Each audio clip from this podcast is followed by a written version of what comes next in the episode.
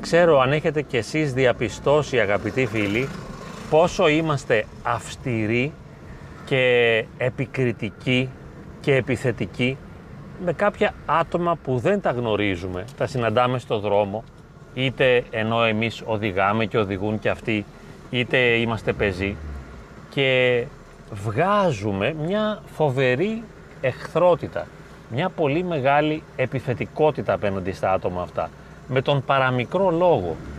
Και βλέποντας σήμερα ένα τέτοιο περιστατικό, σκέφτηκα πόσο απροετοίμαστοι είμαστε σε σχέση με την υπομονή. Δεν έχουμε εξασκηθεί καθόλου να υπομένουμε τις καταστάσεις οι οποίες μας δυσαρεστούν.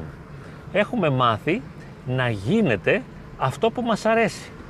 Και εάν κάποιος μας ενοχλήσει, μας δυσαρεστήσει, μας προκαλέσει, ακριβώς βέβαια επειδή είμαστε και εμείς ευαίσθητοι και ευάλωτοι, τότε κάνουμε εκρήξεις θυμού και είμαστε έτοιμοι καμιά φορά να αρπαχτούμε.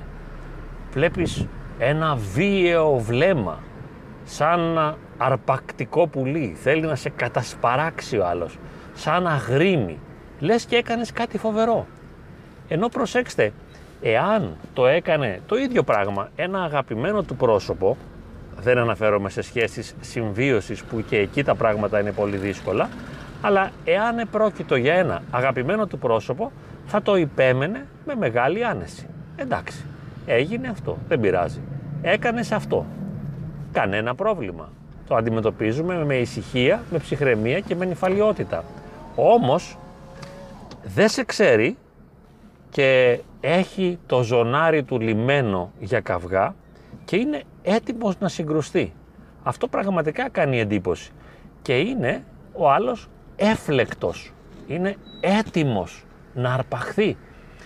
Σαν παρομοίωση αυτή, να είναι ας πούμε ένας αξιωματικός της αστυνομίας, μυστικός, ο οποίος περιφέρεται στο δρόμο, χωρίς να έχει συνέστηση και συνείδηση του ρόλου του, αλλά μόλις δει το σφάλμα του άλλου, όπ, του βγαίνει αμέσως το αστυνομικό του, αυτό το ε, δικτακτορικό του, και θέλει να κατασπαράξει αμέσως. Μα από πού του βγήκε, πώς του προέκυψε αυτή η διάθεση αφού δεν το είχε; Εκ του μηδενός προήλθε αυτό το πράγμα. Κι όμως προκύπτει έτσι, δηλαδή είναι έτοιμος να βγάλει από μέσα του το λιοντάρι το οποίο θα κατασπαράξει τον άλλον ο οποίος έκανε ένα λάθος και θα μπορούσαμε να πούμε ότι τον παραβίασε, δηλαδή έτσι το αισθάνεται. Παραβίασε τη δική του αίσθηση περί του τι είναι τάξη ή περί του ποιο είναι το σωστό. Και αυτός ο άλλος δεν έκανε το σωστό. Πόσο πολύ τραγικό, ε! Για φανταστείτε. Έκανες λάθος. Ω, έτοιμος να σε κατασπαράξω. Και μερικοί σκέφτονται μέσα τους όσο μπορούν να σκεφτούν εκείνη την ώρα γιατί λειτουργούν κάτω από το βάρος και την ένταση του θυμού ο οποίος ξεσπάει μέσα τους και προβληματίζονται ας πούμε. Λέει τώρα να τον πλακώσω στο ξύλο των άλλων ή όχι ας πούμε. Να τον δείρω ή όχι. Να του πω κανένα μπινελίκι ή όχι. Είναι κάτι φοβερό και θεωρώ ότι αυτό υπομνηματίζει αναδεικνύει την έλλειψη, όπως είπαμε στην αρχή, την έλλειψη εξάσκησης υπομονής. Δεν είμαστε καθόλου ασκημένοι στο να κάνουμε υπομονή. Να υπομείνουμε το σφάλμα του άλλου ή την ενοχλητική συμπεριφορά του άλλου.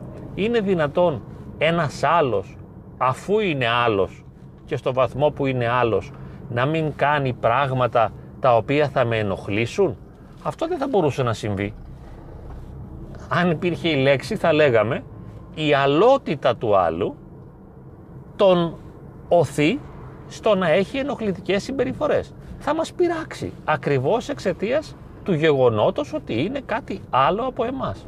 Γιατί να μην τον αντιμετωπίζουμε με περισσότερη ησυχία; Γιατί δεν το έχουμε μάθει αυτό; Δεν είμαστε καθόλου ασκημένοι σε κάτι τέτοιο.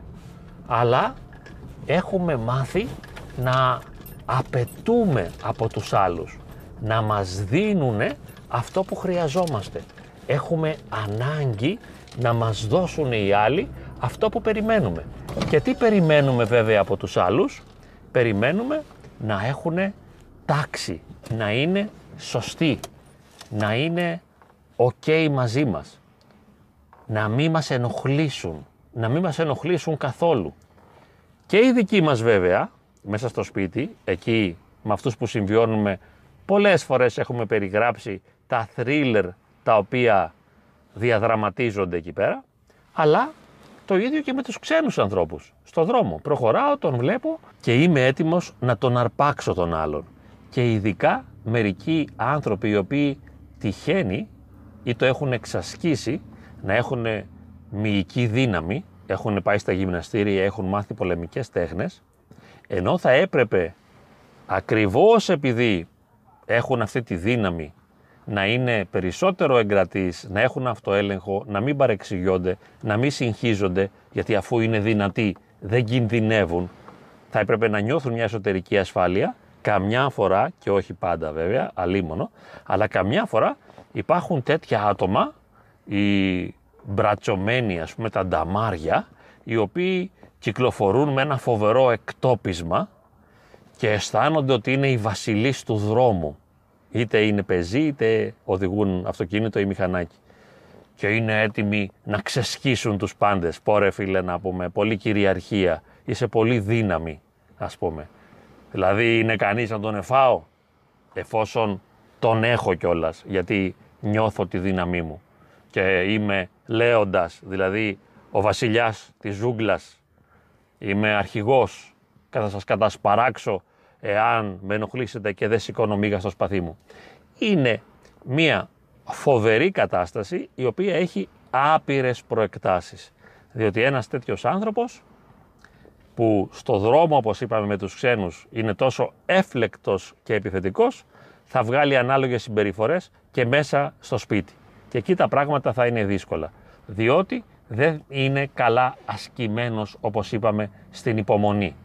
Και θα έπρεπε να έχει εξασκηθεί κανείς να υπομένει τις ενοχλητικές συμπεριφορές των άλλων και θα μπορούσαμε να πούμε ότι δεν έχει τίποτε άλλο σημαντικότερο να κάνει.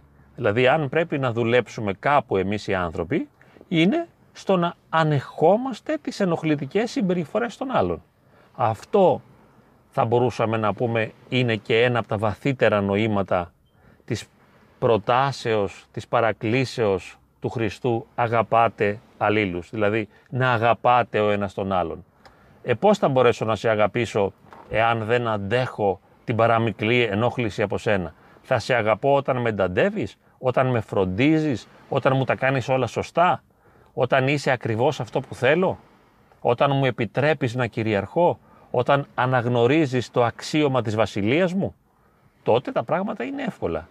Αλλά η τέχνη είναι να αγαπάμε αυτούς που μας ενοχλούν. Γι' αυτό πάλι λέει και ο Χριστός, εάν αγαπάτε τους αγαπώντας, δεν διαφέρετε από τους γραμματείς και φαρισαίους, γιατί και αυτοί το ίδιο κάνουν. Αγαπάνε αυτούς που τους αγαπούν. Το θέμα είναι να αγαπάς τους εχθρούς, όπου εμείς δεν έχουμε εχθρούς με την έννοια την πολεμική, αλλά είναι οι ενοχλητικοί άλλοι. Και καλούμαστε να κάνουμε μια ολόκληρη πορεία ορίμανσης και καλλιέργειας του αυτοέλεγχου, ώστε να μάθουμε να υπομένουμε τον άλλον. Αυτό, να αντέχουμε τον άλλον και να είμαστε γλυκείς όχι μόνο όταν είναι γλυκής και ο άλλος, ακόμα και στην πικρία του. Αυτός είναι ο απότερος στόχος. Να μπορώ να δίνω και να προσφέρω το μαλακό στο σκληρό. Αυτό είναι ο Σταυρός και αυτή είναι η σταυρική αγάπη. Θα μου πείτε, ας μην φτάσουμε εκεί. Εντάξει, τουλάχιστον ας μην νιώθουμε ότι είμαστε λέοντες, βασιλείς των ζώων ας πούμε έτσι. Ας προσπαθήσουμε λίγο να νιώσουμε ότι είμαστε απλοί άνθρωποι και εμείς, όπως είναι και οι άλλοι, ότι δεν χρειάζεται να κυριαρχήσουμε πάνω σε κανένα, ούτε να δίρουμε κανένα, ούτε να βρίσουμε κανένα και μαθαίνουμε να ανεχόμαστε αυτό που μας ενοχλεί. Είναι κάτι που θα μας βοηθήσει και στη δική μας ψυχική ισορροπία.